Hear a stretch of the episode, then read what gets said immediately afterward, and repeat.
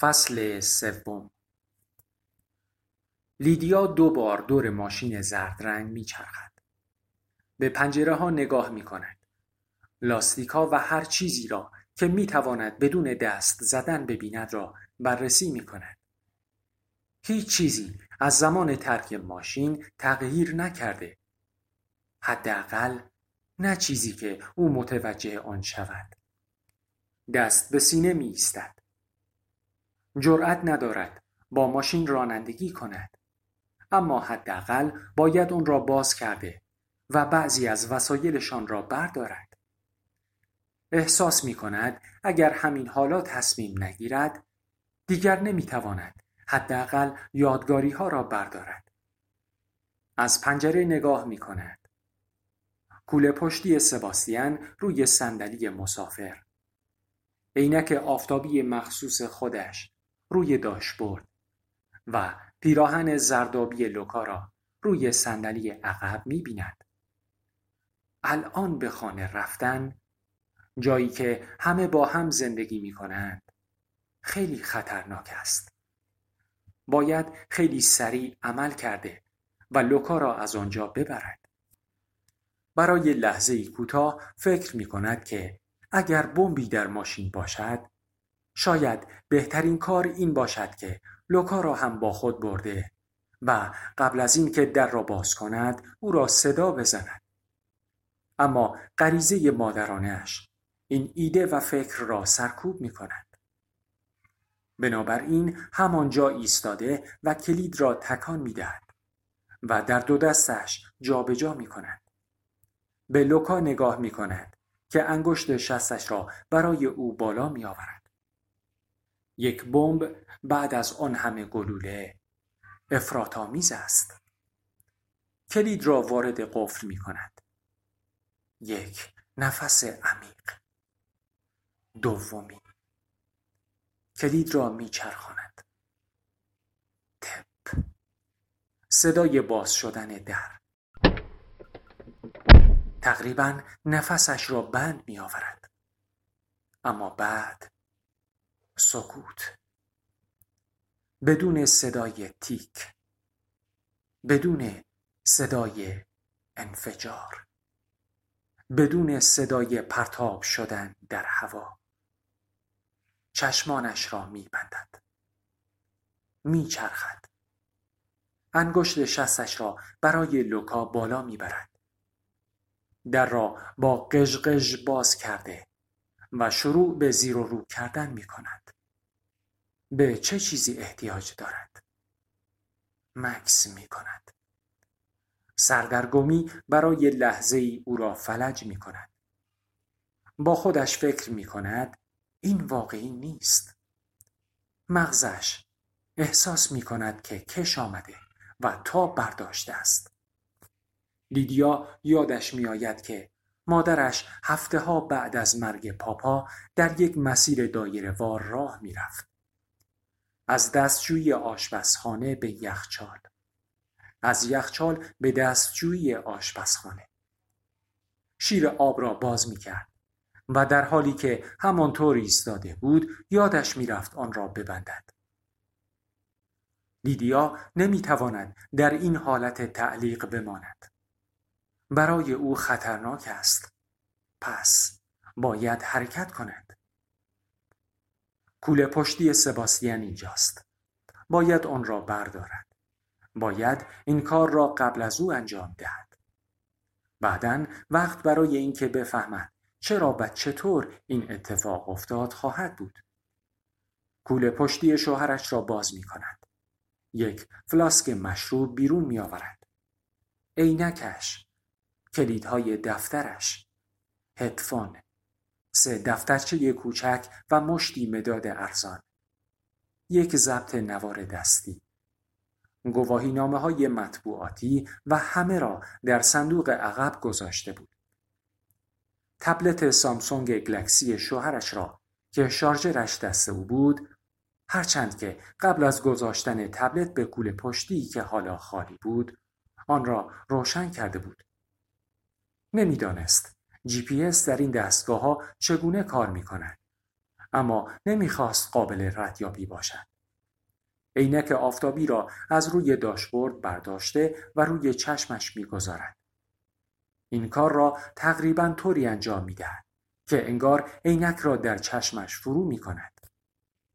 صندلی را به سمت جلو هل میدهد تا بتواند پشت آن را ببیند. کفش‌های کلیسای لوکا کف ماشین است. از همان وقتی که برای بازی فوتبال همراه با آدریان آنها را با کتانی عوض کرده بودند. خدای من، آدریان. لیدیا فکر می کند. احساس شکافی در سینه‌اش دارد. انگار که تبری در سینه‌اش فرو رفته باشد. چشمهایش را به هم فشرده و می بندد. سعی می کند با تمام بدنش نفس عمیقی بکشد. کفش‌های لوکا را برداشته و داخل کوله پشتی می‌گذارد. کلاه قرمز یانکی‌های نیویورک سباستیان هم روی صندلی عقب است. چنگ زده و آن را به سمت لوکا پرت می‌کند تا روی سرش بگذارد. در صندوق عقب ماشین ژاکت قهوه‌ای سباستیان را پیدا کرده و آن را داخل کیف پرت می‌کند. در صندوق یک توپ بسکتبال هم هست که آن را همانجا رها می کند و یک تیشرت کثیف که آن را بر می دارد. در صندوق را با ضربه ای محکم می بندد. به سمت صندلی جلو می رود تا یکی از دفترچه های او را انتخاب کند. با اینکه دلیل این کارش را می داند، اما هنوز نمی تواند به خودش اجازه دهد که به آن فکر کند. برای اینکه بتواند دست خط شخصی او را برای خودش نگه دارد.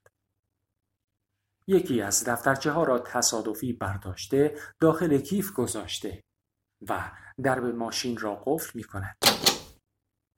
لوکا قبل از اینکه صدایش کند می آید و کنارش می ایستد. لیدیا با خودش فکر می کند که پسرم اساساً تغییر کرده است.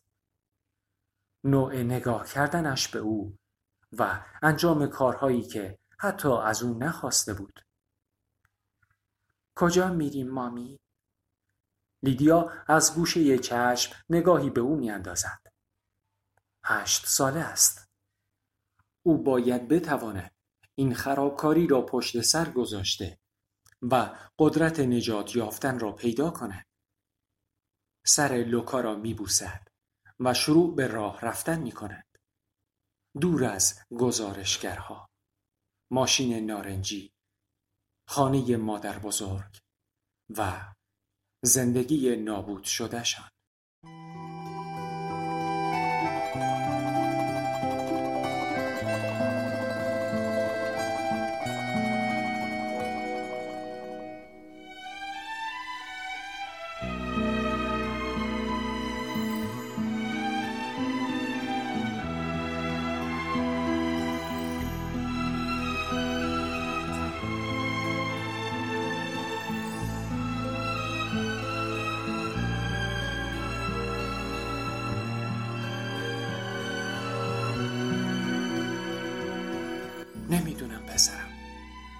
بگذار ببینیم چی میشه.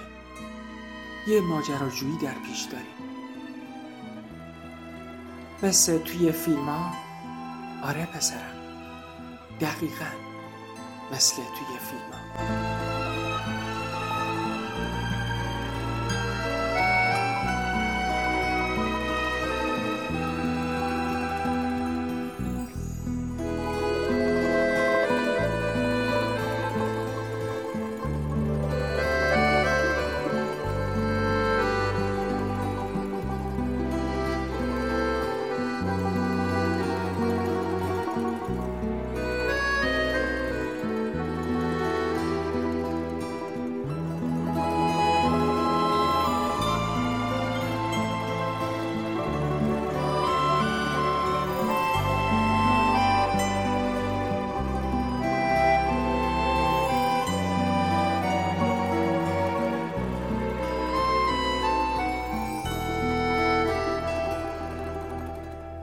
قبل از برداشتن کیف دستی کوله پشتی را روی دوشانه‌اش انداخته و بندهایش را سفت می کند. آنها چند خیابان به سمت شمال می روند. بعد به سمت چپ و ساحل می پیچند. بعد دوباره به سمت جنوب می روند. چون لیدیا نمی تواند تصمیم بگیرد که باید در جایی شلوغ و پر از گردشگر باشند یا کلاً از دید همه پنهان شوند.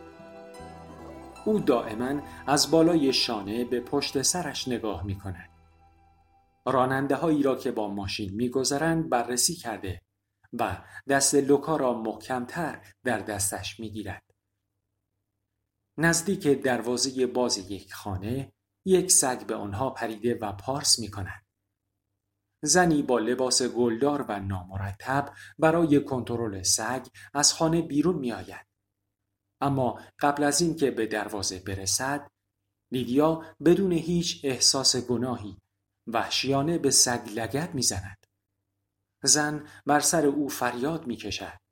اما لیدیا بدون توجه به او در حالی که دست لوکا را گرفته به راه رفتن ادامه می دهد. لوکا لبه کلاه آمریکایی بسیار بزرگ پدرش را روی سرش تنظیم می کند. عرق پاپا روی نوار دور کلاه چکه کرده. بنابراین هر وقت لوکا آن را این طرف و آن طرف می کند، اندکی از رایحه او به مشامش می خورد. بعد این فکر به ذهنش خطور می کند که شاید این بو محدود و فانی باشد و می ترسد که همه آن را استفاده کند. بنابراین دیگر به آن دست نمی زند.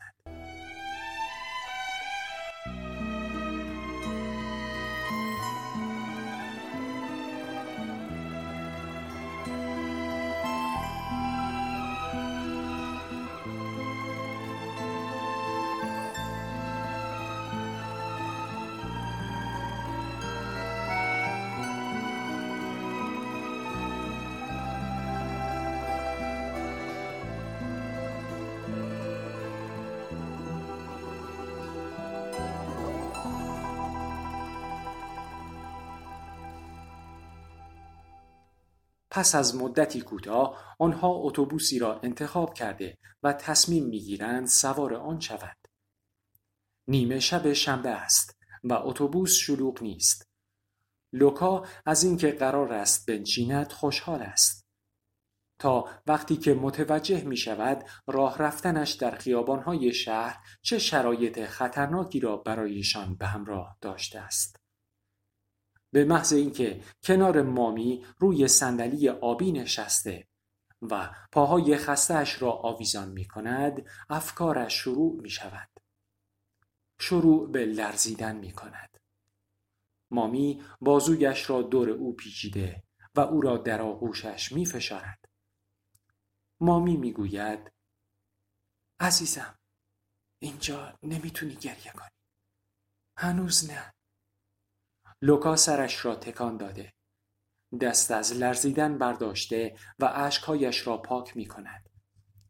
سرش را به شیشه گرم پنجره اتوبوس تکیه داده و بیرون را نگاه می کند.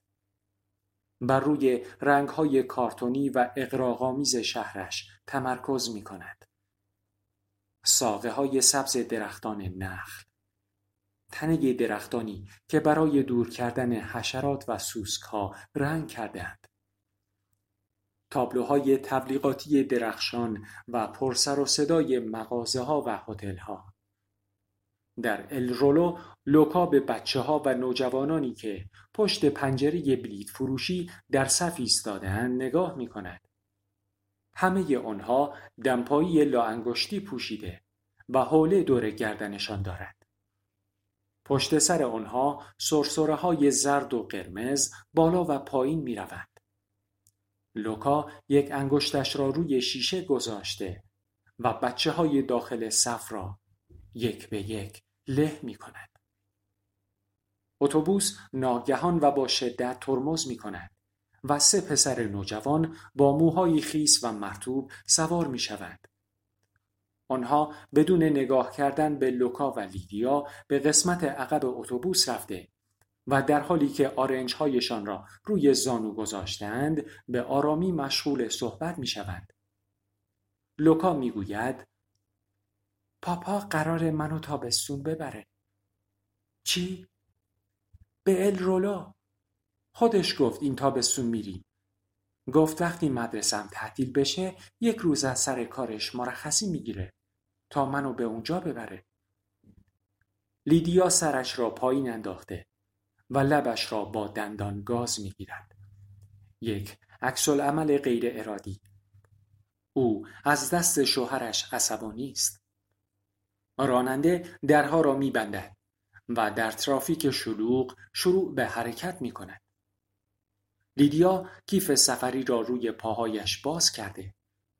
کفش‌های پاشنه‌دارش را در می‌آورد و آنها را با کتانی‌های طلایی رنگ مادرش عوض می‌کند. هیچ برنامه و نقشه‌ای ندارد. چیزی که برخلاف رفتار همیشگی اوست. یعنی شکل دادن به افکارش به نظر کار سختی می‌آید چون احساس ناآشنایی در ذهنش دارد. حس آشفتگی و گیر کردن در یک باطلاق و لجنزار. به خاطر می سپارد که هر پانزده یا بیست دقیقه باید پیاده شده و اتوبوسشان را عوض کنند و همین کار را هم می کنند. بعضی اوقات مسیرشان را عوض می کنند و بعضی اوقات نه. بخشی از درون لیدیا که معمولاً دعا می کرد حالا خاموش شده است. او قبلا هم در زندگی چند بار این بی‌حسی و رخوت را تجربه کرده است. وقتی هفده ساله بود و پدرش از سرطان مرد. وقتی دو سال بعد از به دنیا آمدن لوکا سقط جنین دیر هنگام داشت. وقتی دکترها به او گفتند که دیگر هرگز نمیتواند بچه‌ای به دنیا بیاورد. بنابراین به آن به عنوان یک بحران در ایمانش فکر نمی کند. در عوض باور دارد که این یک لطف الهی است. خدا مثل یک مقام دولتی مأموریت‌های غیر ضروریش را به تعویق انداخته است.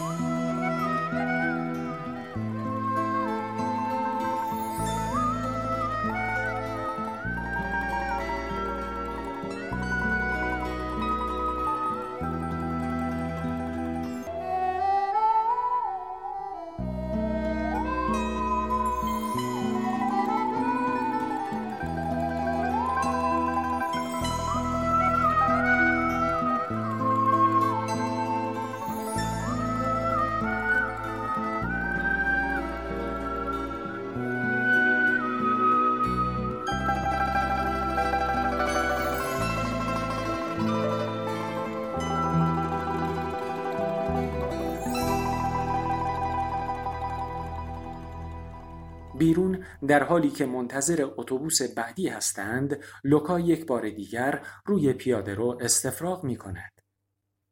لیدیا دور گردنش زنجیر طلایی نازکی دارد که فقط سه حلقه دایره وار به هم بافته شده از آن آویزان است.